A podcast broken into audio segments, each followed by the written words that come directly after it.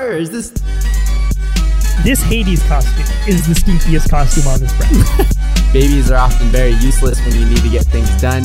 Take a puff. Do you fear Bam. Bing Bong is a sus individual. Bonjour, bonjour, bonjour, bonjour, bonjour. Hello and welcome. You're listening to Mouse Madness, a podcast dedicated to bracketing all things Disney. I'm Chris Bowersocks, And I'm Kyle Skinner. And we are your hosts for Mouse Madness. Each episode will focus on a single Disney topic, generate a bracket, and debate our way through the madness to figure out who or what is truly the best. Follow us and play along on Twitter at Mouse Madness Pod. Send us an email at mousemadnesspodcast at gmail.com or support us on Patreon by becoming a member of Jerry's Gang at patreon.com slash mouse madness. Kyle, spooky season is finally in the It's rear done. view It's mirror. Goodbye, spooky season. Um, until next time. Uh, you'll be here again before we know it, I'm sure. Um, and now we're entering this kind of awkward early November phase where it's not quite the holidays yet, um, but it is no shave November, and uh, and I kept the goatee around Oh, because baby. we're talking about the goat today. we are talking the best Alan Menken song bracket.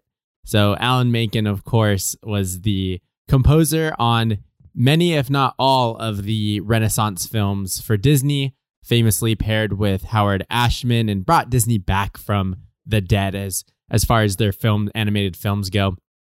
And so Alan Menken, while he did not necessarily write the lyrics to these songs, and we're going to be talking a lot about the music, not so much the lyrics, uh, he did have some contributions to the songwriting, uh, especially later on after Howard Ashman passed away. And especially in that first film, Pocahontas, where they were really trying to figure out what they're wanting to do. So Alan Menken is is our music man. We're gonna be talking about music. I'm gonna be talking a lot, about a lot of things that I don't really know a ton about. It's gonna be a lot of takes, a lot of opinions. I'm excited to dive into it. And here to help us decide this Alan Menken song winner is our friend Mandy. Mandy, welcome back to the podcast. Hi, thank you so much. I am honored to be a part of this bracket. Alan Menken, talk talk to me about him. Are you a big Alan Menken fan? Do you like the the Renaissance Disney music? You know, it's funny because when I listen to Disney music, I'm much more like classic Disney, but I do love Howard Ashman. And as a result of that, I love Alan Menken Hmm. because I just love the work that they did together. Um, don't know a ton about his biography, I'll be honest, but I did some research. I feel like I'm coming in with a little bit of knowledge. And I feel like what was really helpful is back in uh, middle school, I was the classic, um, classic music and fine art representative for the academic decathlon. So I was able to like pick up different instruments listening to this. I was like, that's a timpani. That is this kind of motif. And I feel like Wow. I had like an opening back to all all that I studied in uh, in junior high. So uh, excited to be a part of this bracket. we, we chose the right guess. I didn't even know what that sentence meant that you said right before that. I that kind don't of, even know. I didn't even know that was part of the academic decathlon. yeah. yeah you had to guess uh, different kind of classical music pieces different kind of instruments and then you had Oh, to identify man. different Huh. fine art that was my jam I'm gonna sound uh-huh. like an idiot on the show trying to talk about this stuff with you on it. I'm excited. Uh, this is gonna be a really fun bracket, and let's let's hop in here. Uh, spoonful of sugar time. We gotta have a little drink as we talk a little Alan Menken, little Alan Drankin. Uh, Chris, what are you sipping on this time? Well, you know, it, it was one of those weeks uh, over here in Walnut Creek. Always one of Um, those weeks. It, it always is. But, um, you know, I'm, I've said this on the podcast before. I'm not the type of person who's like, uh, I want to drink a lot of alcohol when, like, I've had a long day or a long week. Like, I'm someone who's like, I need to go in like a sensory deprivation tank. um, but.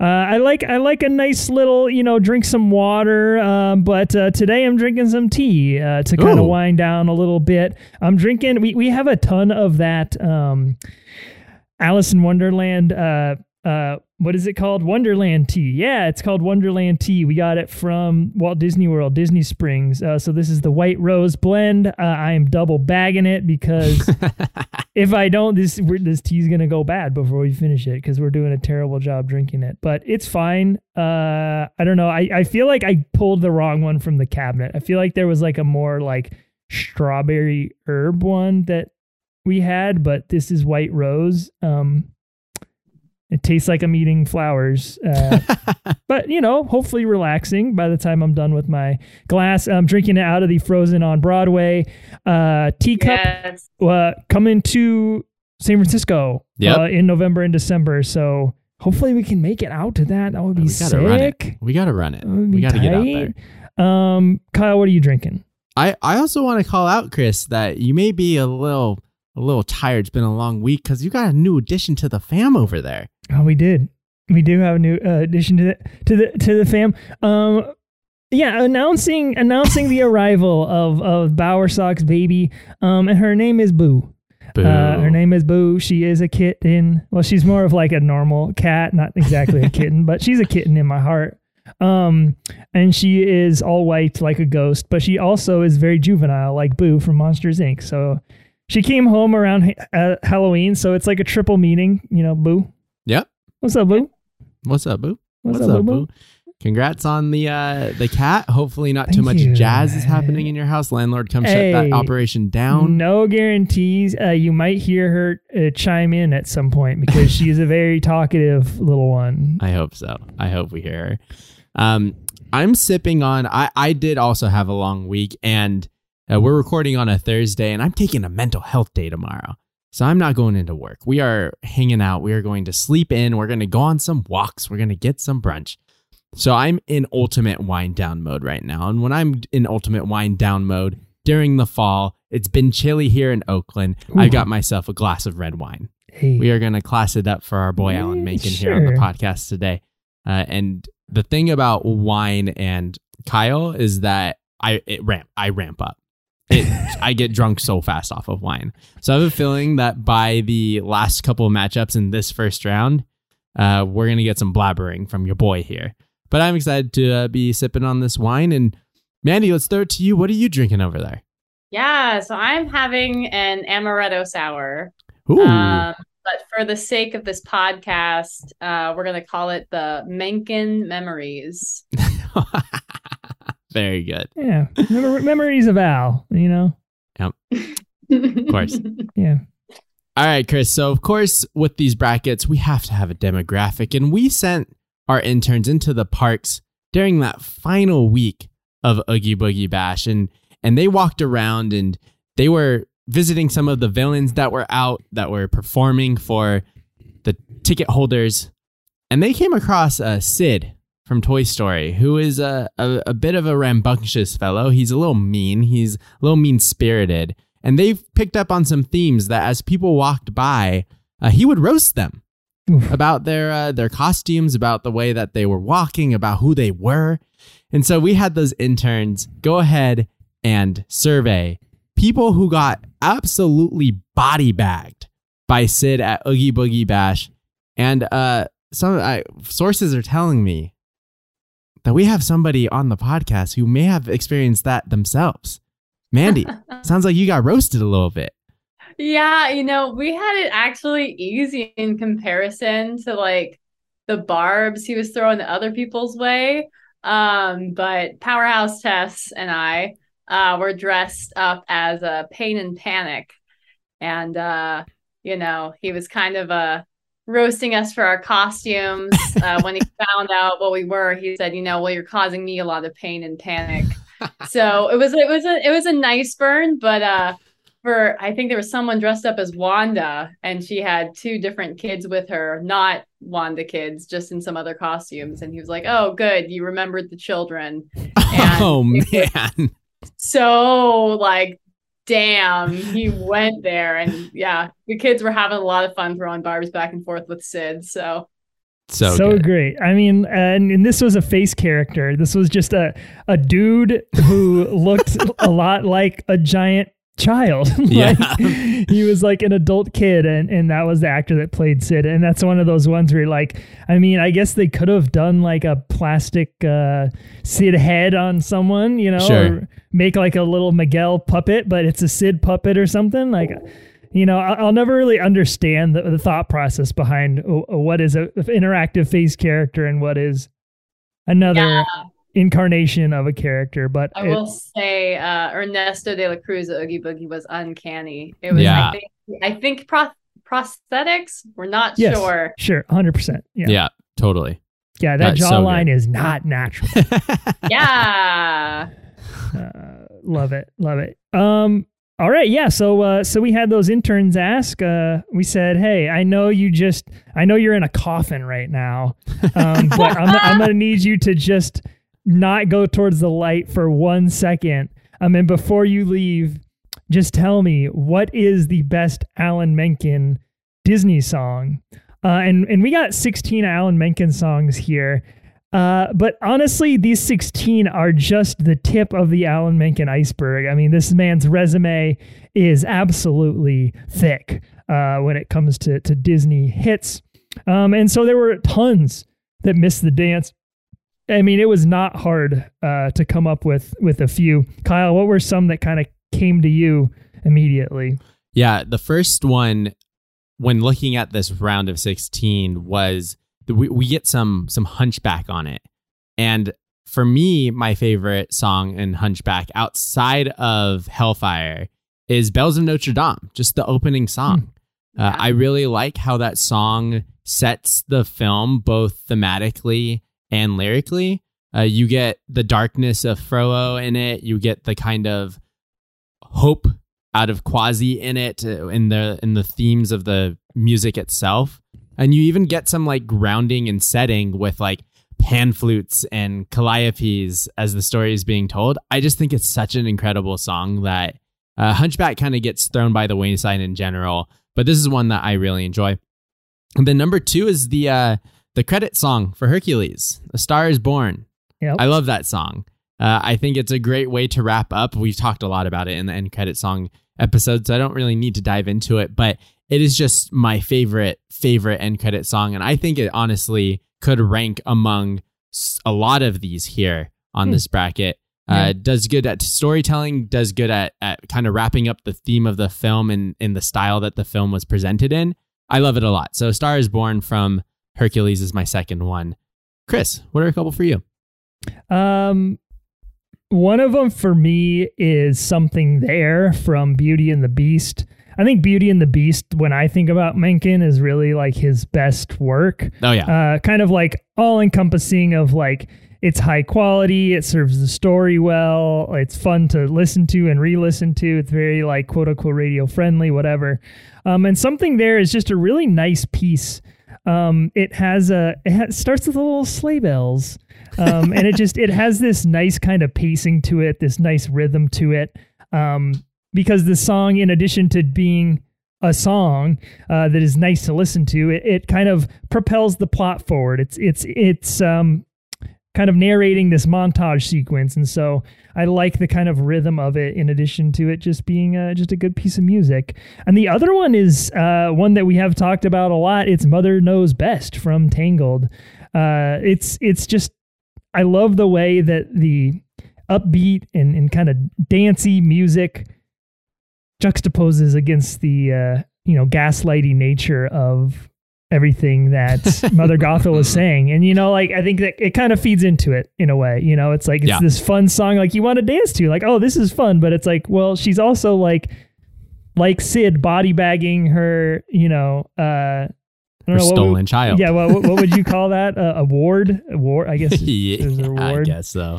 Um, so yeah, I think those were the two um, that came to mind for me. Uh, Mandy, any any Menken hits for you that missed the dance? I mean, as an enchanted fangirl who can't wait for Disenchanted to come out, uh, Mm. that's how you know. Yep. What Big one for me. It is such an earworm and just so, you know, I think Menken draws a lot on musical theater in his influences, and that is like such a classic Broadway song. So that one missed the dance for me. And then uh I know we got one Newsies on there. Super excited about Newsies. Yeah. Uh, you Um, could have thrown the whole Newsies, the Newsies book I know on there, about- and I'd have I don't know Yeah. I about was running. that. I don't know But about the, the that. number one Miss the Dance from Newsies is King of New York. I just Ooh. get so amped whenever I hear that song, Let's and go. it is like quintessential Newsies. So Let's go. I like that pick. Uh, well, we've got 16. We've got 16 of the best Alan Menken songs to make up our bracket that we will debate our way to a winner. Let's get into it, Kyle. All right. Let's go ahead and announce our field of 16. Let's cue the dramatic music, and away we go. It's a song as old as rhyme, coming in at number one from Beauty and the Beast, Beauty and the Beast. Soaring up and down through the sky at the number two seed is a whole new world from Aladdin. Isn't the number three seed Neat? Coming in at number three from The Little Mermaid, part of your world. Letting lantern, letting lan, letting lanterns fly at the number four seed is I See the Light from Tangled. Will the number five seed go the distance? From Hercules, it's Go the Distance. Becoming one with nature at the number six seed is Colors of the Wind from Pocahontas. Hope y'all are hungry because the number seven seed is Be Our Guest from Beauty and the Beast. Teaching fish to play instruments at the number eight seed is Under the Sea from The Little Mermaid. Ringing out at number nine from The Hunchback of Notre Dame is Out There. Carpe Diem at the number 10 seed, It Seize the Day from Newsies. You ain't never had a seed like number 11 from Aladdin, It's Friend Like Me. Started from the bottom, now he's here at the number 12 seed, It's Zero to Hero from Hercules. Say bonjour to the number 13 seed from Beauty and the Beast, It's Belle. Kidnapped and trapped at the number 14 seed is When Will My Life Begin from Tangled. Flowing into the number 15 spot from Pocahontas, It's Just Around the River Bend. And praying for the helpless at the number 16 seed is God Help the Outcasts from Hunchback of Notre Dame. Mandy, these are some powerhouse Menken hits. Uh, do you see any matchups that you're excited to dive into off the bat? Yeah, there's definitely a couple on here, and uh, I won't spoil it. I do have a favorite dream top two, but we'll see how this bracket Ooh, ooh. goes. Uh, I've been listening to these songs on repeat in preparation. I was listening to the orchestral arrangements, and I'm Ooh. ready to discuss. So Oh, yeah. Sure, sure. Well, let's uh, let's go ahead and dive into it. Kyle, I'll go ahead and start things off for us uh, All right. with the number one versus number sixteen here. It's Beauty and the Beast versus number sixteen. God help the outcasts. Now, Mandy, uh, you mentioned listening to the orchestral versions of a lot of these songs, and I think it's an important distinction to make. Um, I think by the end of the bracket, we are going to be looking at all of these Menken songs kind of whole. Um, but Alan Menken is is the music guy, uh, Yeah. and he had uh, collaborators to write the lyrics on all of these songs. Uh, Yeah. So when I'm thinking about all of these songs in the first round, probably in the second round as well, I'm going to be thinking about just the music parts. Um, I'm I'm really not going to be breaking down lyrics a whole lot, just because that's not really that's not really what Menken did. I mean, he was the music guy, like I said, and so I think that's kind of where we have to start um, our conversation. Uh, and and so this is such an interesting matchup because um, I think I've said this before. Uh, I I attended kind of a, a virtual happy hour, a Q and A session with Alan Menken, and Yeah. he said that he thought that the Hunchback um, soundtrack was his best, was his finest work. Well, he was pissed that Hunchback, the songs missed any nomination for any of the Oscars, and then also that his score nomination lost. Like he was like, I've got this thing in the bag. He thought he thought he did the thing, and he did, just not in comparison to others, I guess. Yeah, and and you listen to the Hunchback soundtrack top to bottom, um, and it it I don't know. I I think we talked about this on the best playlist um episode, but it's so like dense and complex and like it's it feels like real music you know? There's not a lot of like there's not a lot of real like poppy like radio friendly like oh let's turn this up when we're pre-gaming or something like that. It's all pretty heavy. Yep. uh and and i mean there might not be a heavier song on that uh soundtrack than god help the outcasts. Yeah. uh this is esmeralda's it's I, I kind of feels like an I want song, uh, but it's like instead of being kind of like an inspiring I want song, it's a very sad uh, I want song. It's like an I want song for all of humanity as opposed to just for her. She's like, I I just want I want peace out here. I want Yeah. people to be able to live their lives. And instead of the I want to be out of the water immediately so I can go find a boy. And and you have to understand if you don't know, Alan Menken came from a musical theater background before he got into the Disney into the Disney stuff. And and I think and Hunchback is one of his later works in the Disney catalog, but I think Alan Menken's musical theater background shines brightest in this one particular piece. Hmm. Um, it feels so like story heavy, so character heavy, uh, in a way that it's just like you know a character pouring out emotion like in the, in this one moment. And i like i love that kind of stuff.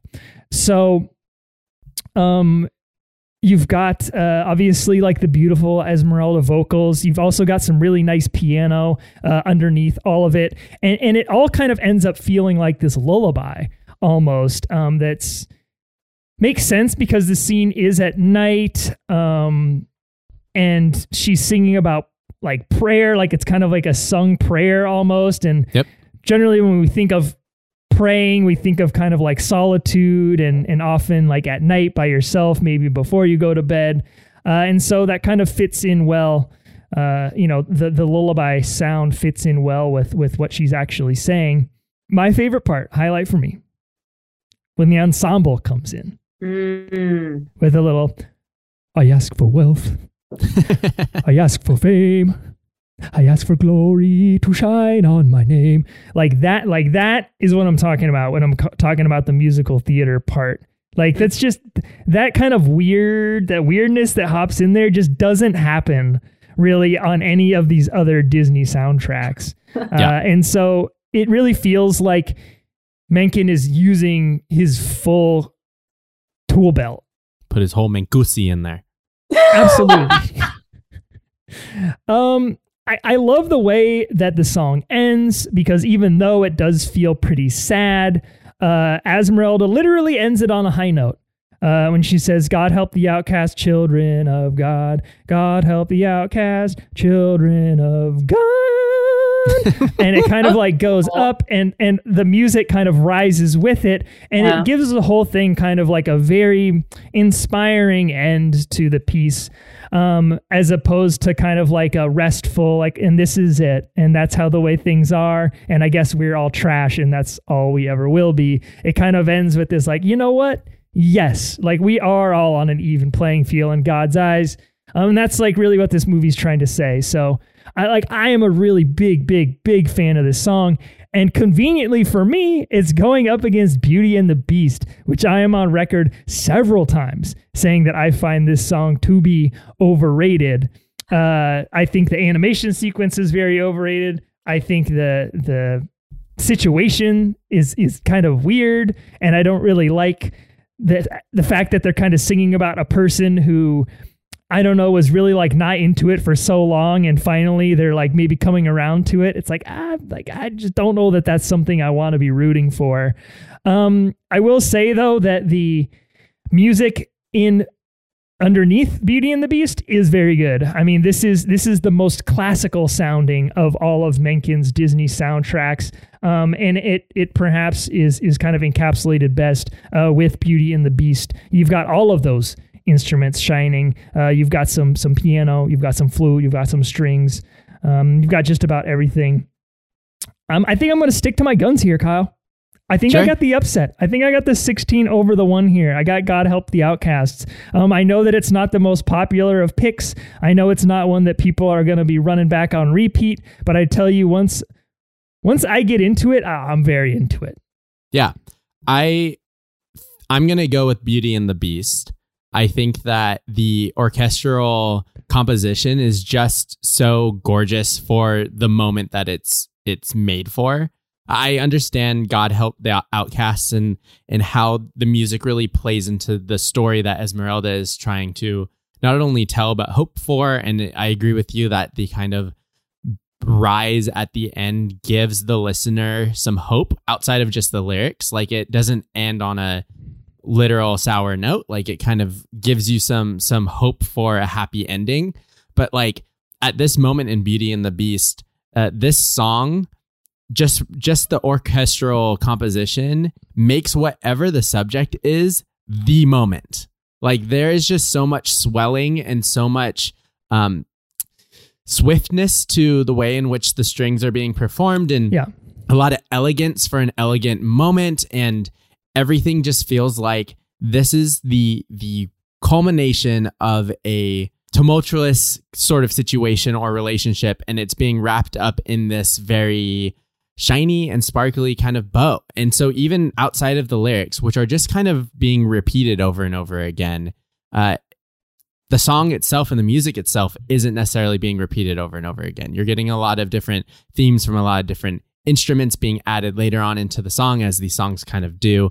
Uh, and you get the you get the amazing kind of key change swell right in the middle of it. And then the tail off as like a little little goodnight kiss at the very end. I just really like this song uh, orchestrally, uh, musically, probably even better just as an instrumental. Um, but nothing against the late great Angela Lansbury. I mean, we we can't go without saying that she's Sure. she's, she's the goat. But um, this the music is just so beautiful, and it makes you feel like you're being almost like rocked to bed after a, a happy ending story. So I'm gonna say uh, I'm gonna go Beauty and the Beast, which means Mandy, you're gonna break a tie off the bat here. Wow, this is going to be an exciting bracket, you guys. Yeah, it is. Um, okay, well, you know, I have to say that I think orchest uh, orchestrally is that how you? Hopefully, that's It how is We're gonna say it a million different ways throughout this entire bracket, I so don't mean- worry about it. I think God Help the Outcast is a beautiful arrangement. Totally, Chris, to your point, see the Broadway influences in that. Um, but I feel like I gotta go with Beauty and the Beast just because it's so classic Menken. We're gonna get into like Menken's patterns, but he always has this like twinkly little motif that gets stuck in your ear. He always like ends on this like sustained note yeah, he and I just it. feel like Beauty and the Beast was like A- Ashman and you know Menken being like, "Let's go, let's do it, let's like you know do what we're best known for." And and I think that there's like a some quote he said that he conceived it as a song that could live outside of the movie. And I think you know with how much it's being used in just the parks today, um, I think I think you know it was it was a a goat of a song. Uh, so I'm gonna have to go with Beauty and the Beast. And I will say that uh, to to give it some of that notoriety, and I'll, I'll talk about awards for the rest of these songs as well. But Beauty and the Beast was up against Belle and Be Our Guest in basically every category of songs in the year that they were up for awards. And Beauty Hmm. and the Beast won Best Original Song at the Golden Globes and the Academy Awards, but also won the Grammy uh, for the Best Original Song written specifically for a motion picture um, as well as the uh, instrumental version of it won an award, uh, ranked in the top five and top ten of the hundred greatest songs in film history, which is kind of crazy. So, um, yeah, I wanted to mention that because I'm going to talk about awards on the rest of these as well. So, Beauty and the Beast moves on. Uh, let's talk about this next matchup, which is number eight, Under the Sea from The Little Mermaid versus number nine, Out There. Uh, here's my issue. Oh boy. Here's my issue with Under the Sea. Ooh. It's so we have Sebastian. Sebastian is the the the crab who is of Caribbean descent. We Okay. can only assume. Sure. Uh, when Ariel pokes her head up above water, uh, she is in, we can assume, some sort of Norwegian, some sort of Nordic area. Uh, it just I would Okay, say prove me wrong. uh, Prove I me mean, wrong. I- it- to me, it feels a little bit more like maybe like Mediterranean.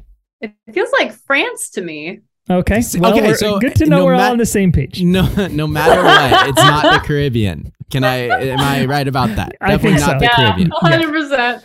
so it's just interesting to me that we we get this kind of calypso influenced song in the middle of wherever they are and of course you can people you can play any sort of music anywhere uh, but all of the fish are on board to this calypso type beat right uh, not only does it kind of feel it feels true to sebastian but it also feels very out of place for the rest of the film uh, you do get some of the you of course you get the French influence with the uh, the chef Chef Louis, but the calypso one is just feels like a a gag song almost to me. And this this comes from also when we had to rewatch The Little Mermaid for whatever bracket that was, and we both kind of came back being like. I kind of remember that movie being a little bit better than it actually was. Uh, Yep. This was a big portion of it, I think. So you have Under the Sea. It's performed by Samuel E. Wright, who also passed away very recently uh, in 2021. Uh, it won an Oscar for the best original song that year, the first one for Disney since Chim Chim Cheree from Mary Poppins, which is Dang. very interesting. Uh, and it won a Grammy for best song written for visual media, and it's uh, two-time platinum here in the states. So you you get this calypso song about how much better it is under the sea and not on land. Uh, Sebastian trying to keep Ariel from pursuing her her dream of being with the people. And it's fun. You get a lot of different kind of instrumentation. Uh, you don't get a ton of deviation from the main sort of musical themes. Uh, you do get some like instrumental highlights when he calls on the different fish to to toot their horns and and such, Mhm. but uh, it basically stays the same. You get the phenomenal xylophone riff Yes, of yes. do do do do do. Like this is also something with Menken. Like he's entered these musical riffs and even I would say a lot of the lyrics into the world outside of Disney. Like you you can hear that and anyone anywhere will be like I know what that song is. Um, Tale as old as time can be taken out of context and used in different conversations. Uh, it's they he just has a way of reaching into pop culture and making things stick. And I think that xylophone riff is one of those. And I like that out of out of a good like musical song is something that is an earworm, like Mandy had brought up, and that do do do do do is definitely a uh, an earworm. It's up against Out There, uh, which didn't get a ton of critical discussion at all, as we brought up at the top that Hunchback didn't really get talked about or recognized. Uh, sung by Tony Jay and Tom Hulce, and it's it's just I like this song a lot because you get like the bells of Notre Dame, you get the dark that goes into the light. You get to see a little bit of uh, Frollo and his motives, uh, both from a musical standpoint, which is very, very dark and ominous. Dark, ominous uh, bells ringing, dark, ominous strings being played. And then you get this big, what kind of feels like a generic Broadway number, if I'm being honest, Hmm. uh, from a musical standpoint. You can kind of feel like attach any set of lyrics to out there, the out there portion of out there, and it feels like I'm I'm sitting at any Broadway show and I'm listening to the main person's I Want song. I like that Menken and a lot of these other I Want songs has been able to kind of ground the music in the setting of the story. So we'll talk more about that where you get some underwater type sensations from part of your world. You get a little bit more nature sounding, natural sounding instruments when you talk about Pocahontas, but here just kind of sounds like any generic Broadway song. So this feels like a true 8 9 matchup to me because I'm not in love with either of them. But I do think that the the composition of out there is much more sophisticated and does a hmm. lot better of telling the story for the long run than under the sea. I'm gonna go with out there. Um, yeah, I actually agree with the take you have about out there, how it, it at times feels generic. I don't want to say the whole thing feels generic, but I will say at times it really does feel like kind of the expected sound you'd hear underneath um, what Quasimodo is singing about. Um, but kind of, I guess, in addition to that, I think I think there's a lot of uh, high high high notes, like a lot of the the music is is up here, you know, and and it makes sense because Quasimodo is Literally up there. up there above, above everyone else. Uh, you know, that's that's what's happening on screen. So I kind of like that uh, connection. Um, this is a song I, I do traditionally tend to like. Um, it is used in a number of places, uh, no, number of nighttime shows and stuff. Um, the big the big highlight for me, I think, is is the finale um, when the church bells come in, um, Yep. and there's some big drums and cymbals, um, and it has a, an ending that is just a, a, very good kind of grand finale type uh, feel, um, and, and it makes us feel really hope hopeful for Quasimodo for the rest of the movie. Um, I'm gonna I'm gonna disagree actually though with what you are saying about how Under the Sea doesn't feel like it serves the rest of the movie. Um, I am kind of seeing it as um, Sebastian's basically saying, you know, this is oh we got it all down here, baby. Like I don't know why you're trying to go up there. Down here is sick, dude. Uh, and so this tremendous collection of instruments that's that's what that is you know you, you have just about everything uh, drops into under the sea at some point you mentioned the xylophone there's some steel drums back there i don't know if they're actually steel drums or just like a synth that kind of sounds like it's got a calypso like uh, tuning on it but yeah, maybe. um, you've got some horns, you've got some chimes and bells and little flutes. Uh, it, to me, it, the piece does feel really, really musically rich. Um, and it feels different because that's really, I think, what the song's trying to say. It's trying to say that this is the good spot uh, down here. This is this is where you should be. I mean, we have. I know you like collecting things. Well, I have a collection of my own, and it's all of these musical instruments here. So, so hey, life's the bubbles under the sea, man. Mhm. Um, have we ever have we ever talked about um Sebastian's rap verse? I don't think we've talked about it. Like I don't know that you call it like a rap verse, but um Oh yeah, It's kind of dude just plays, Sharp plays the harp. Mhm. Yeah. uh yeah, I'm gonna go ahead and just just do do word for word uh Oh. for you. You got you got the first part, Mandy. The newt plays the flute. The, wow, see already I'm messing it up because Samuel Wright's just got that heat. The newt play the flute, the carp play the harp, the place the place play the bass. Place P L A I C E. That must be a kind of fish. It I is. I had to teach little kids this for Oh. a musical production of Little Mermaid. So Oh. this was what we worked on with the little. Okay, so d- So do you know do you know the rest of the words after the place play the bass and they and sound they and sound sharp? and sharp. Um, I know it's the bass play the brass. Yep. The chub play the tub. Yep. Hmm. The d- is the fluke of soul. The fluke is the Duke Yeah. of Soul. The the Duke is the fluke of Soul. Yeah, he he's kind of a fluke. Uh, the ray he can play, the lings on the strings, the trout rocking out, the blackfish she sings, the smelt and the sprat they know where it's at, and oh that Oh, that blowfish blow, blow. uh, which is my personal favorite lyric. Uh, I just lo- I just love that little section. It's it's just very funky and fun. Sure. Um, I'm actually going to. Uh, I'm going to go the other way, Kyle. I got under the right, under the right, under the Wow. sea. Samuel writes under the sea, and um, and so Mandy's breaking another tie. Two Bless. matchups, two tie breaks. Bless. Okay. Um, man. So appreciate Under the Sea. It's a booty shaker, right? Boo shaker. Gets gets you going. Um, but I know I passed on the Hunchback previous round. I'm actually going to advance Hunchback this round. Um, I uh, little spoiler out there was in my top ten of Spotify 2021. so gives you a little bit of a hint. There's only a couple Disney songs that make me cry.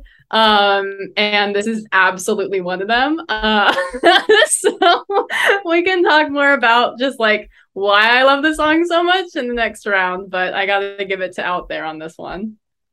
All right. Well, uh, Hunchback moves on, and your boy Soxy is 0 for 2. Let's hope things change here, where we've got the number four seed I See the Light versus number 13 Belle. I mean, this one for me is brutal. Hmm. Absolutely brutal. I mean, we all know how much I love this song, I See the Light. Um, it was the winner of our best Disney love song bracket. It is Yeah. another one that has been embraced by Disney. Uh, it's been featured in a number of shows and parades over the years in the parks. Uh, it definitely serves as kind of a more modern Disney love song, if you will. Um, and I think for me, just the, and this I guess kind of goes for the entire Tangled soundtrack, but I think it's perhaps best used in I See the Light. This this I guess baseline of sorts in this song is this acoustic guitar. Yeah. And that just it that that little that little section just repeats through the whole song and that's kind of where the music is grounded. Um and and the use of the acoustic guitar throughout Tangled is really uh, an interesting choice.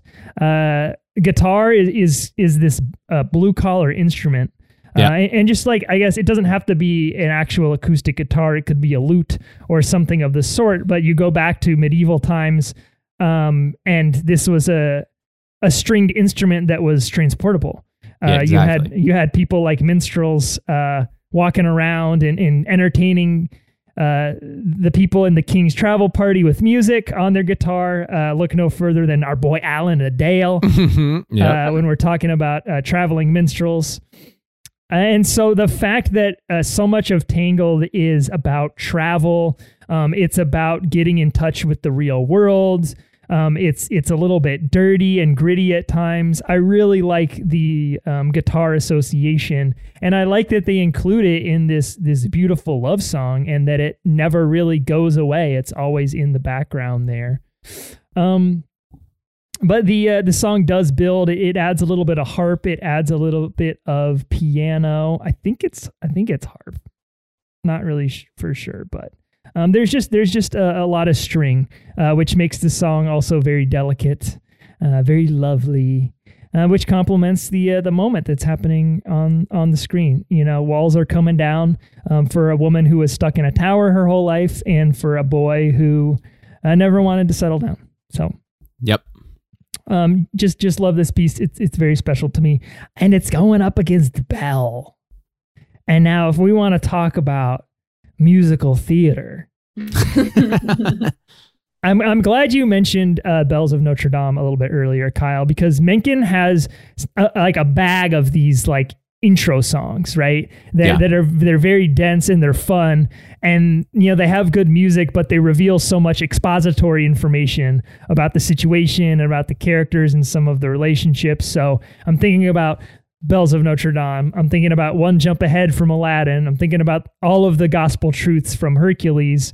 Um, and you know, we've seen this tradition carry on in non-Menken movies like Encanto, where uh, Daddy Lin writes uh, "Welcome to the Family Madrigal," which is which is you know in the same tradition. It's let's get out all of the information Yep. um, now in a fun way, so everyone knows exactly where we're starting out. I think Belle is my favorite of the bunch, uh, Hmm. personally. Uh, starts oh man, starts out with uh, these first twenty seconds of this song it's it feels like a place waking up. Starts there's just like a little The town. flute. The town's waking up. It's a little flute. And then there's like a little violin. And then there's even some like church bells. They're not exactly like Notre Dame Catholic church bells, but they're kind of like, you know, A little town church. yeah, town Yeah. church bells. Um, and it keeps a lot of those kind of light, light instruments until it drops with the bonjour, and then you get that some percussion, boom, boom, boom, and some horns, and it's like, all right, Town's awake. Time we're to get to work. baby, let's go. Um, but the uh, you know the the violin does kind of keep a rhythm um, throughout the song, and it it makes the whole piece piece feel like it's in sync, uh, Yeah. and that there is a, a like premeditated rhythm to it, and that the town is kind of like going through uh, the motions.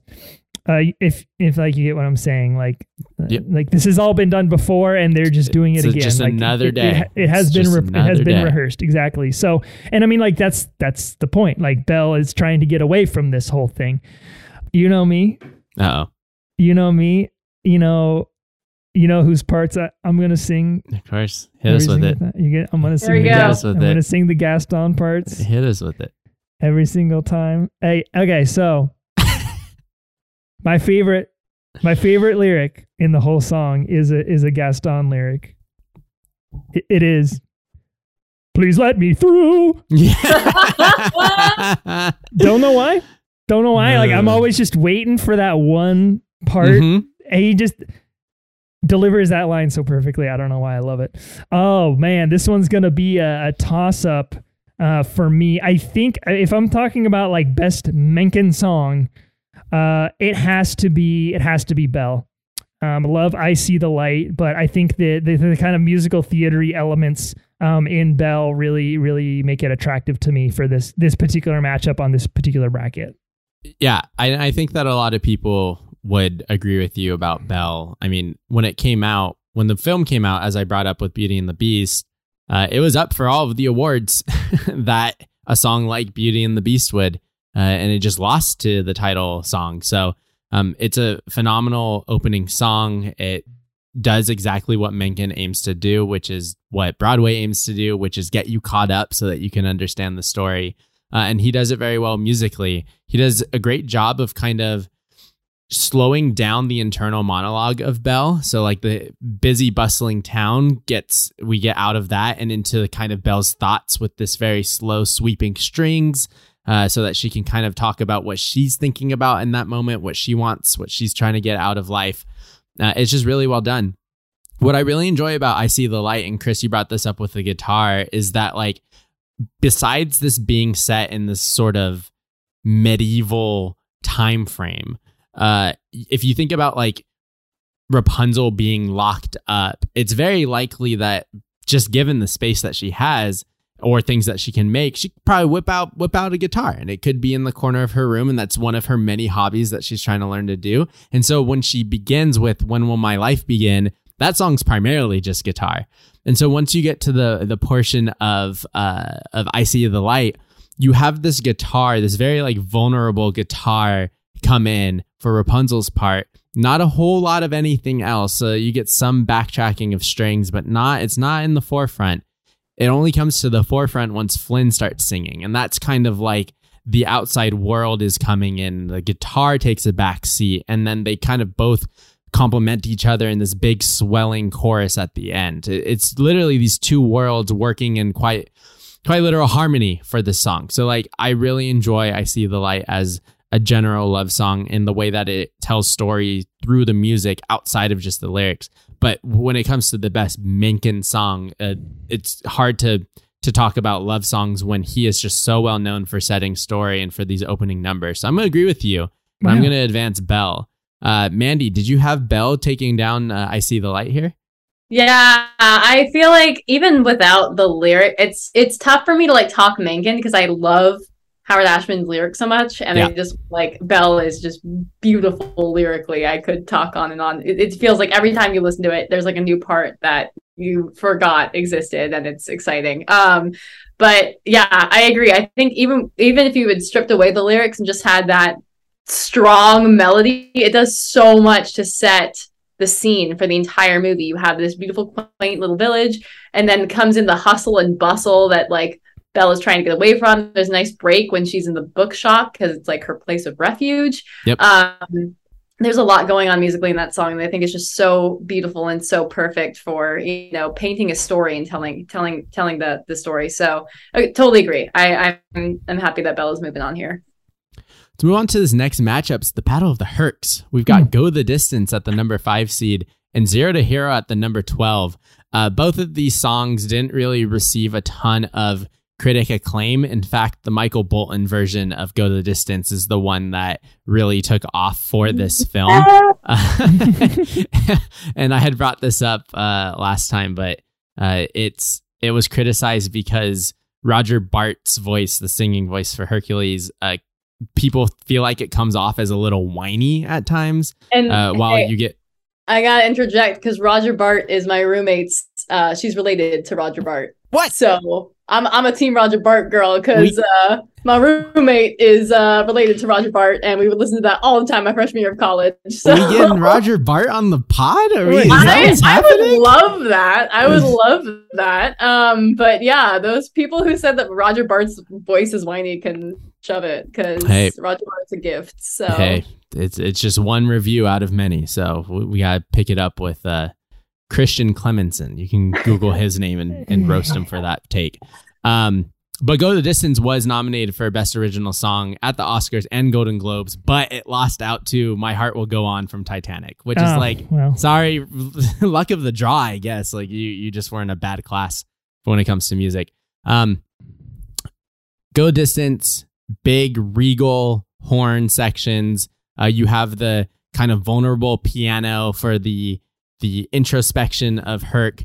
Even when he starts to dream, the music swells up and then comes, it grounds him back down. He's like, "Oh man, I I want to hear people cheering my name," and then it brings him down. he's like, "Damn, that's to take a lot of work. There's a, there's a lot of things I have to do. I have to I have to work hard, and I and then I will go the distance." And he pumps himself back up, and you get the big horns again. Uh, it, it's a simple song because most of the song when you listen to it is filled by just instrumental that is really meant to just backtrack dialogue. So in my mind and in my untrained musical ear, there's not a lot of deviation during that kind of dead period. There's some slight swells when you can tell like a, a piece of dialogue has happened. There's some twinkles that are happening when ideas are being made. But otherwise, it's just these big horn sections and Herc getting ready to go on his journey. Um, it's up against Zero to Hero, dude. There's just it's Zero to Hero for me, baby. Zero to Hero is is the perfect pairing of like what is equivalent to like church gospel of of this time like the, the gods and in talking about the gods in in telling the stories of the gods translated into current day you've got the gospel church where they're going to sing about it. And so we're going to transpose this kind of greek mythos into uh, american gospel. And he does it perfectly.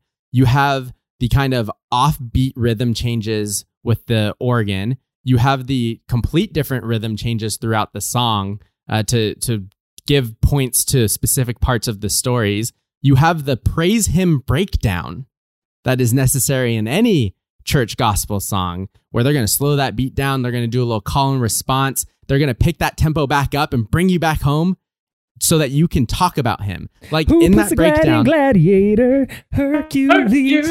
and in that part in like American gospel is the part where they'd be like, you know, who's the greatest good, and the and the pews would be like, his name is God. Like it's the same. It's the same exact thing, and it's just so smartly done, and it's so authentically done, and I think that's why it has stood the test of time. There's a ton of stuff that to this day we look back on and we're like, we know what they were trying to do, but this came off as either appropriating or completely missed the mark. But not this. This landed it. Uh, and I think that it's just creative. It's the storytelling. This is opening. We're getting caught up to what happened through his his transformation into a god. It's just so good. I'm going zero to hero over the go to distance. I think um, so much Alan Menken music sounds the same, um, but also he does have some range. And I feel like Zero to, to Hero is really kind of on the outer edges of Menken's range. Yeah. Um, and Go the Distance really kind of feels more towards the middle of Menken's range. And so you kind of ask yourself, well, what are we talking about here? You know, the most generic Menken song or like the best song? Um, I think you could make a case for either one, but I'm, I'm with you on everything you're saying about Zero to Hero. It's short, it's sweet. Uh, there's really not a single part of it where you go, all right, this song's dragging. It kind of does do that um, in in Go the Distance a little bit. So so I'm with you, Mandy. Are are you good with that? A little upset. Yeah. You know, I'm I'm good with it. I feel like you can't go wrong with any song from the Hercules soundtrack. Um, it's so good. And uh, happy Zero Day Heroes moving on. Uh, sad for Go the Distance, but uh, I think my favorite fun fact that I found out was uh, that Menken personally like recruited Michael Bolton to sing the cover. He was like, I will have no one but Michael Bolton sing this song. And uh, it worked out in his favor. I mean, that's a that's a beautiful rendition. So He said, if I can't win at the Oscars, I'm going to win it on the charts. hey, that's the real statue right there. Um, all right. we have three upsets in the first four matchups. What is We're going doing on? this. We're here, doing man? this. All right, we're hopping over to the other side of the bracket where we have number two, A Whole New World versus number 15, Just Around the River Bend. Um, A Whole New World is is one of those songs that I just feel like it's so much love. And I think it's worthy of a lot of that love. It's just not one for me that I go back to very often, um, just because it does feel a little bit played out. Um, just because, you know, it's kind of like to the point where it's like the quintessential Disney song, especially for like millennials and 90s kids that like, you know, like, oh my God, Disney. Wow. I love Yeah. a whole new world. It's so good. That's exactly how they sound. um, so like, I guess it, it, it, the song does kind of have a little, leaves a little sour taste in my mouth. Um, it's going up against just around the river bend, which to me, I mean, I appreciate that we've got two Pocahontas songs on here. Just around the river bend feels a little weak. I think there's a lot of Menken songs that could have kind of subbed in here over just around the river bend. I think it's a it's a a fun piece. Um, I guess sonically, you know, she says the water's always changing, always flowing, and that's kind of what the song sounds like. Uh, you know, it's like um, constantly flowing. Yeah. You know, it's just it just always feels to be kind of moving in a forward direction, and that is kind of that kind of matches the visuals that are happening on the screen as well. Um, we've got all it's, it's a lot of strings. There's some horn, some some chimes. And, you know, we've we've really determined that Alan Menken is a twinkly guy. He loves some so- twinkles. He loves them. Call him Twinkle Menken, Give him some wind chimes and let him go to the, the, town. the king of twinkles. Um, he definitely is rocking that and just around the river man. But the song really doesn't do a whole lot for me. Um, for for how i guess overrated i think a whole new world is i think it does do a lot musically that yeah. you can you can read into. Um just just to kind of point out one thing in particular for this particular matchup to like illustrate my point. Um the jasmine verse. I really really like the jasmine verse um especially when she says soaring tumbling freewheeling through an endless diamond sky. I mean the the vocals there are just like so good but there's also this kind of moment where like the flute when she says tumbling like the flutes make this like tumbly sound i, I don't really know what what musical technique that is but Yes. it's like uh it kind of feels like you're falling head over heels um in that moment and and that's just that's just a really cool kind of like word painting kind of stuff um so there, there are a few moments like that in a whole new world. Um, just around the river bend, I think, uh, I think I'm gonna send home. Yeah, I think you can if you put aside the overplayedness of a whole new world and really listen to the music. There, it's just so smartly done uh, to really nail the the actions on screen, but also the lyrics that are being said throughout the song. You feel like you're flying through Yeah. the sky. Like they just do such a good job, and and he's just so smart at using these very light feeling instruments to give you that feeling and the tumbling you're right like throughout the entire song i was like it you feel like you're falling in love and falling out of the sky at the same time just from the music you don't even need to listen to the lyrics just around the river bend when you were talking about range and with his kind of gospel song the range for me is in the way that he's able to t- take his style and plant it into a setting and Mm. so he was able to plant it into the setting of us praising this God, right? And so he's taking that and putting it into this gospel context. But he's also able to take his music and plant it into this natural setting, which is not some place that he's really been throughout his career when it comes to writing songs or music for Disney. And so just around the river bend, you do get that feeling of kind of rushing down a river. You you feel like you're in nature through the use of a lot of like woodwinds in that song, a lot of sweeping strings that kind of make you feel like you're almost prancing through uh, a field, a meadow. You get that a lot more in Colors of the Wind, and we'll talk about it. But I'm gonna agree with you. A whole new world just does it a lot better musically for me than just around the river bend. Any thoughts on that one there, Mandy? Yeah, no, I'm excited for a whole new world to move on. Um, I think it's well deserved. Um, I was a huge Pocahontas girl when I was little, to the point where when people asked me what I wanted to be when I grew up, they I said Pocahontas, not realizing that Yeah. that was not going to be an option for me. um, but uh, you know, we'll we'll talk some more uh, when we get to Cult of the Wind. I can't wait for that revelation to to hit the airwaves here in that next in that next discussion.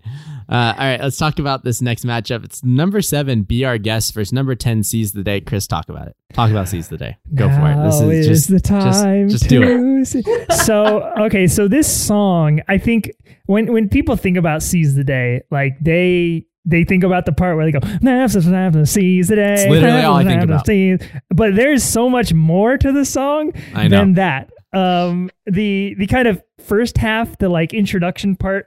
I don't know the name of the character, but he's he's kind of like rallying the boys. Mhm. He's like, yo, it's time to go Giga Chad mode here, boys. It's Leeroy Jenkins. Uh, it, it does feel kind of like dragged out at first listen, um, but it is a really, really important moment in the show uh, that is captured musically here. Uh, it's the turning point. It's where they all kind of decide, we're going to do this damn thing Mhm. And um it it really it's like um it's like a build you know like if the song started with like the seize the day part like ah i don't know that it would do the same thing for me emotionally. I mean this is it's it just kind of all leads um, up to this. Uh, it's also a heavily choreographed number so there's a few uh, moments that are, are like lengthy instrumental sections um, that that are accompanied by some like uh, newspaper dancing. Uh, Yeah. Check it out on Disney Plus if you've never seen it. It's a it's a great great watch. Um, yeah, the um, the part that kind of ends the intro section. Uh, is my favorite part of the song. Someday becomes somehow, and a prayer becomes a vow, and the strike starts right. And like the whole, the like the the music underneath, the lyrics, it's all kind of like building. It's like an EDM song where like where you know it's about to drop and Yeah. your face is about to melt. Uh-huh. they're like, and the strike starts right. there," And you're like, beat that beat up like like Vinny and Paulie on Jersey Shore.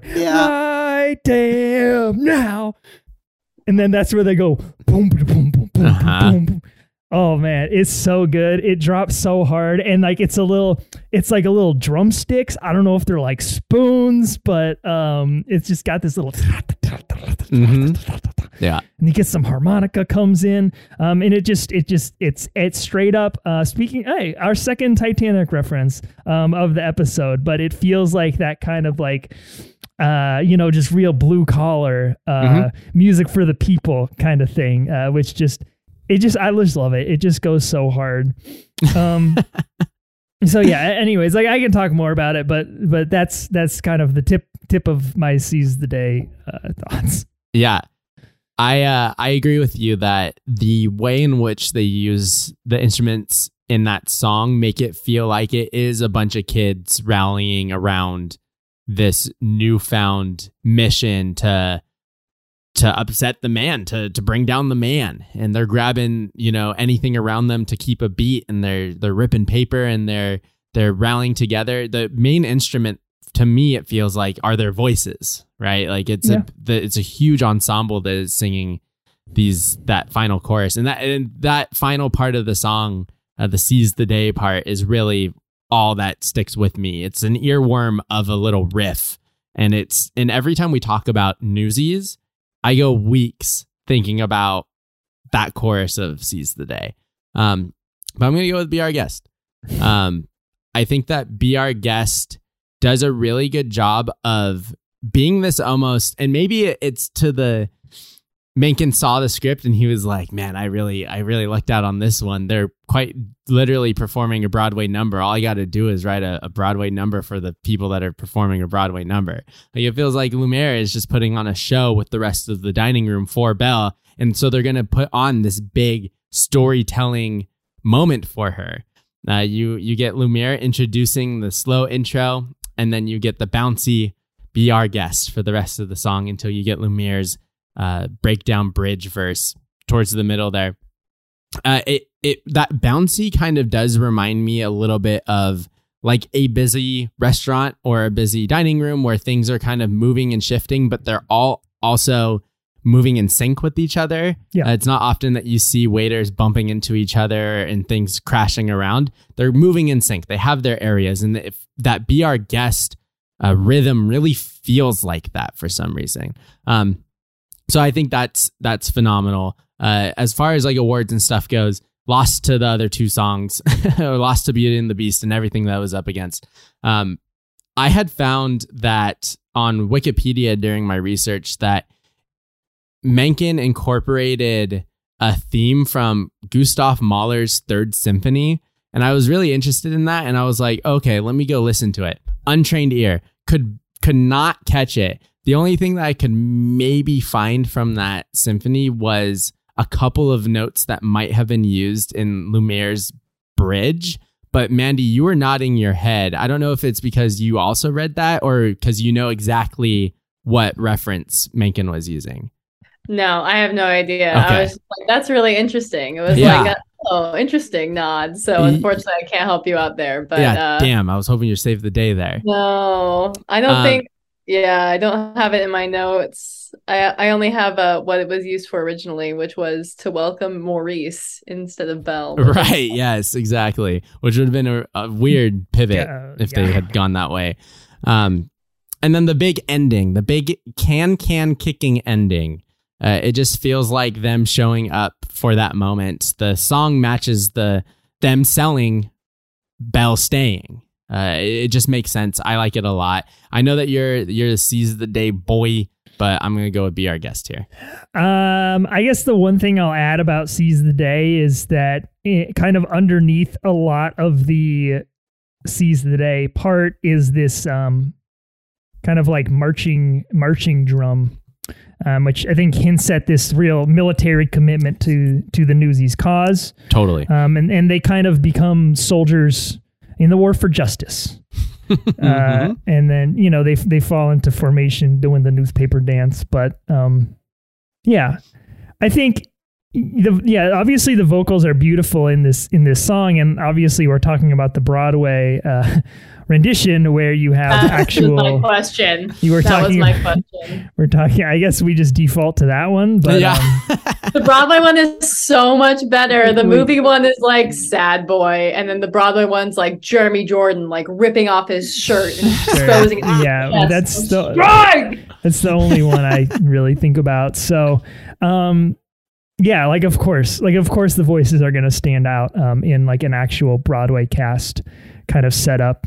Um, I think any other matchup, I I think I I lean towards my Newsies bias, but Hmm. um, in the case of Be Our Guest, um, just it, it does a lot of what I was talking about with Under the Sea, where it brings in so many instruments um, and just makes this dining room setting feel so full Mhm. and and full of life Mhm. um, that it, it just whether you're watching the movie or you're just listening to the song, uh, you can't help but just feel joy and comfort and like you're a part of something that's really cool that's happening.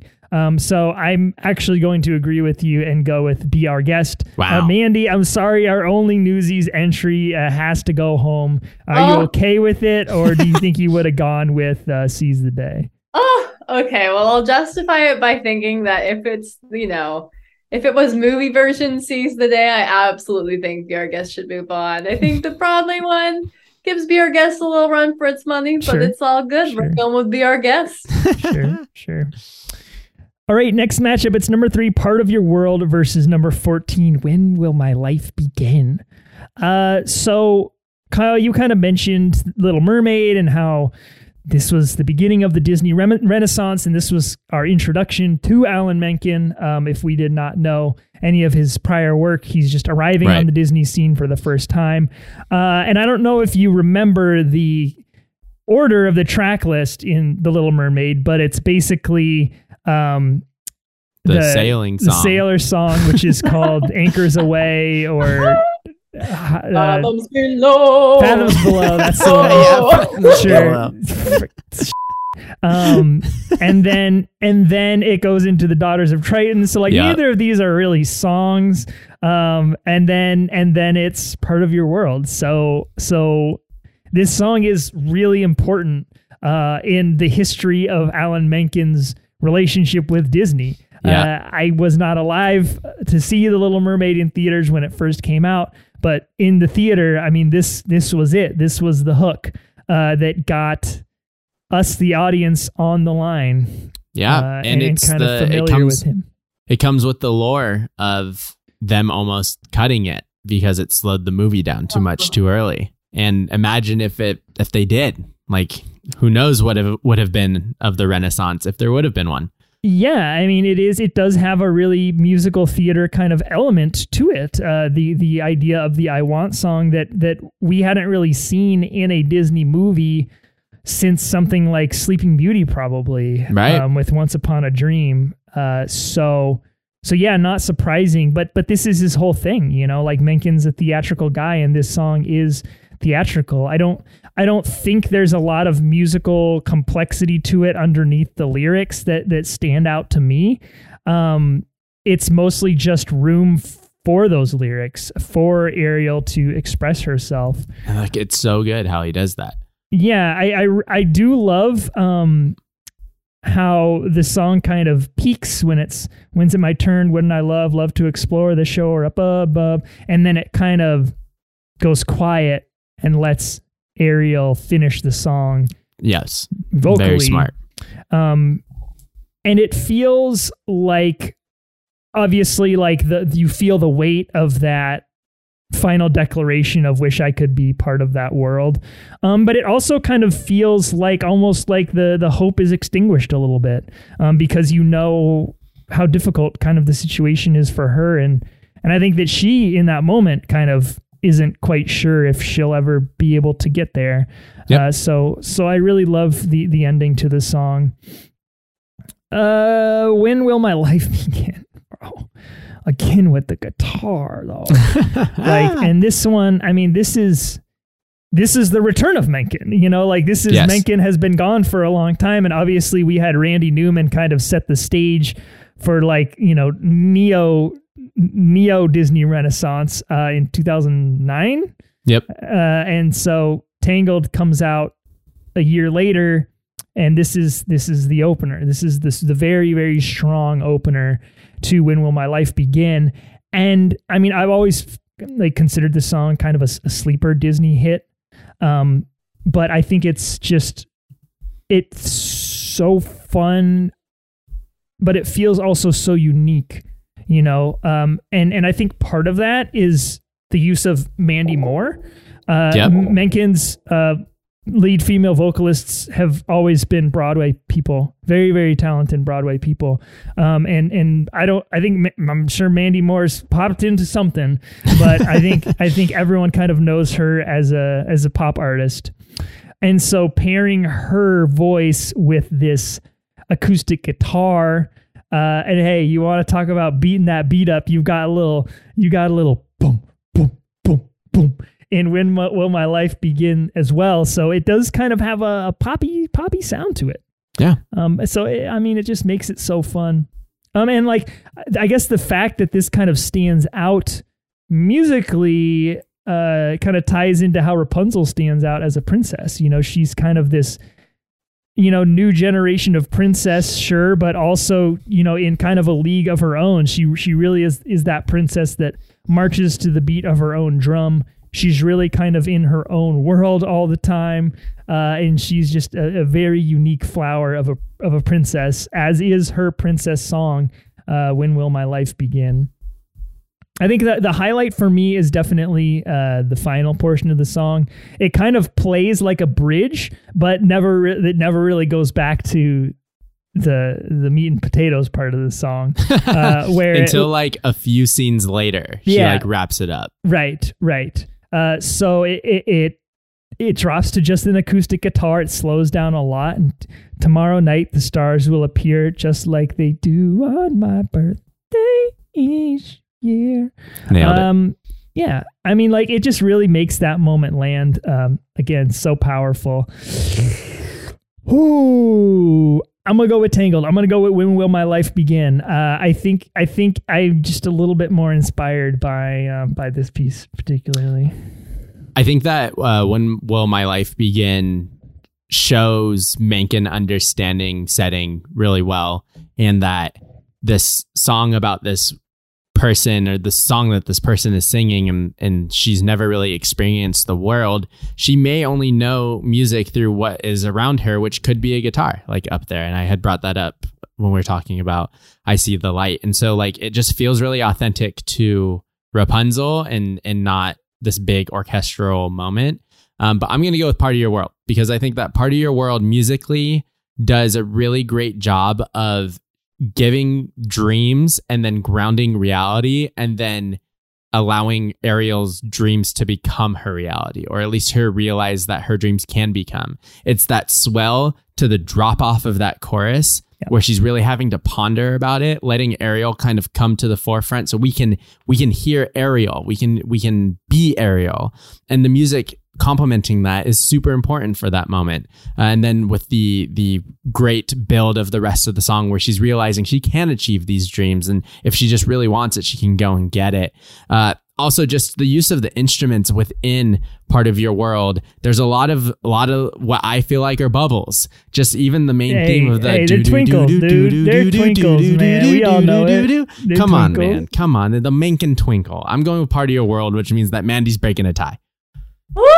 This is such a tough bracket, you guys. Um, you know, I think Kyle, I'm gonna have to agree with you. I do love that that that twinkle, and it just is so. It sets the you know, Menken does it great. He he sets you feel like you're underwater with that little little melody. I love it. So. Be the part of your world. I do love Tangled a lot. I'm sad to to be the one to send it home. Um, but one of my favorite facts about Tangled is that Menken said he was particularly inspired by 1960s folk rock, especially Joni Mitchell. And I think you can absolutely tell, like, yeah throughout listening all of Tangled, like, it does sound like it could be a, a Joni Mitchell, like, B track she never used or something like that. Um, and then another fun fact about When Will My Life Begin is uh, if you ever have uh, girls who ever want to sing this song in a karaoke, advise them not to because that ending is so freaking tough when the music just drops out yep it's tough And and it's it- uh, quiet me go. And everyone's like, do we clap? Is it done?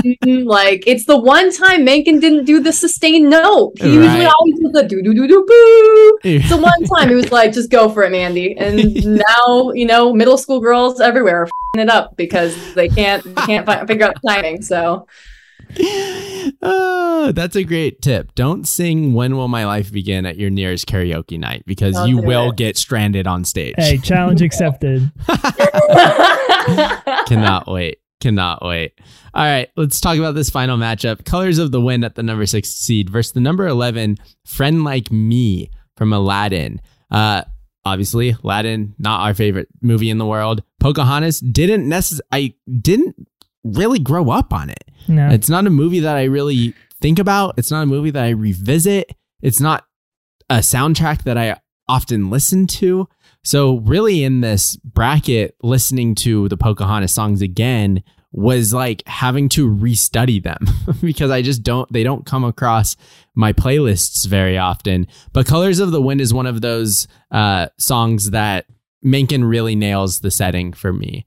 Uh, there's different chor- or different verses within this where they are in different parts of this natural setting, and it really feels like it. From the first verse where she's really talking about nature in its whole and and the, the wind and you have these kind of twirling swells of strings that feel like the wind is wisping around you to the next verse where they're sprinting through like a meadow and the the music feels like you are running like i don't know what it is about the tempo of the strings and how it's being played but it feels like i'm prancing right next like- to yeah, yeah, yeah. If I'm taking off, I'm out here. I got bunnies on, and I'm taking off through this meadow.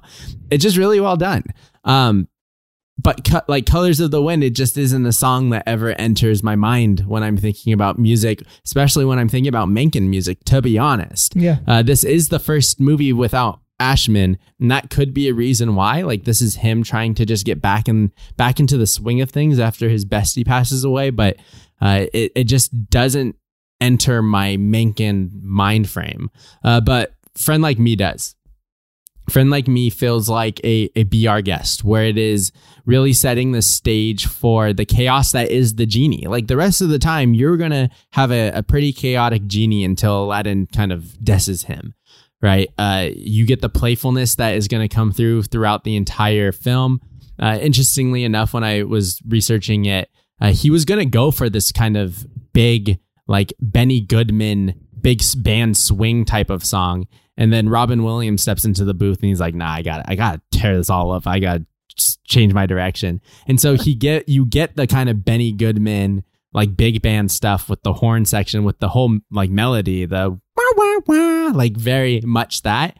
But then you get a lot of magic in the rest of it. You can tell that even when uh, if you took out the genie saying, "Can your friend do this?" Uh, you can tell that the genie is probably doing some sort of magical move because what do you get? A lot of twirls, a lot of twinkles. It is the Menken, the Menken recipe for a Menken song. I'm gonna go "Friend Like Me" over "Colors of the Wind."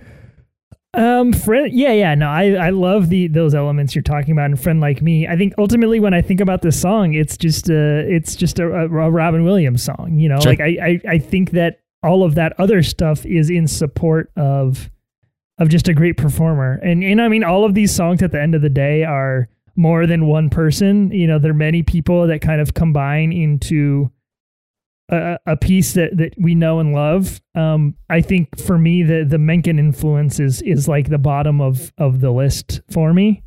Uh, doesn't make it bad. It's just I think I think about other things first. Um, so yeah, I mean, Bob Williams, you know, great job, great job, buddy. buddy. Um, Colors of the Wind. Hey, my favorite part is when the wolf actually howls, Howls. to the blue corn moon. um, there's a lot. There's a lot of really fun stuff in there, uh, along with like an intro section that has some very unique instruments. It's like a natural flute. Um, Mhm. There's some hand drums in there, uh, and even some like maracas or, or something like that. Um, it, it it feels very playful to me, and and I like I like a lot of the um, I guess kind of word painting elements that you were talking about, Kyle, where it feels like I'm running. Mm-hmm. Um, hey, we have to end this bracket on another tie break. I'm going with Colors of the Wind. So Mandy, bring us home. Jeez, well, you can see me rocking my Meeko ears right now. and I just revealed that I was such a Pocahontas fangirl. I just married a dude that looks like John Smith. So That he does.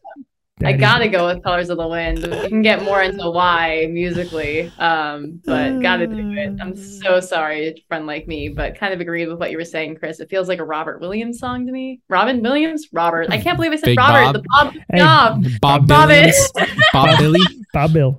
Bob Bill. Um, yeah, it feels more like that. That he, he just did such a great job performing that song. Will Smith did it in the live action, but it didn't feel as like. Oh. I mean, um, You James can say that about the entire live action. It didn't. Yeah, feel like James Iglehart on Broadway does it really well too. I will say that. Yeah. Um, but yeah, I got to give it to Colors of the Wind. All right. That completes it. We've we found our elite eight, and we're gonna dive right into it next episode. Looks like this: the number one, Beauty and the Beast, versus the number nine, Out There. Down the brackets, number thirteen, Belle, versus the number twelve, Zero to Hero.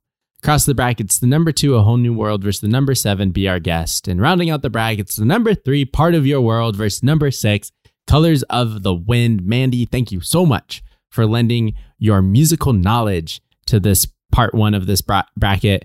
Uh, we look forward to having you back next time and learning a little bit more about this love for Pocahontas. well, thank you so much for having me. I'm having fun learning more about Menken and discussing these absolute bangers. Uh, so always a pleasure to be on Mouse Madness. All right, everyone. Well, you know how to reach us. Do you have something to say about these very hotly contested Menken matchups? uh, do you do you want to um, give your props to the Menken Twinkle? Do you have a bracket idea? Do you want to hop in and be a co-host? Email us at mousemadnesspodcast at gmail.com or hit us up on social media We are on Instagram, Twitter, Facebook, and Discord. All those channels are linked in the description of this podcast. If you'd like to support us on Patreon, you can head over to patreon.com slash mouse madness by becoming a member of Jerry's Gang. Folks, till next time, all I have to say is one for all and all for one.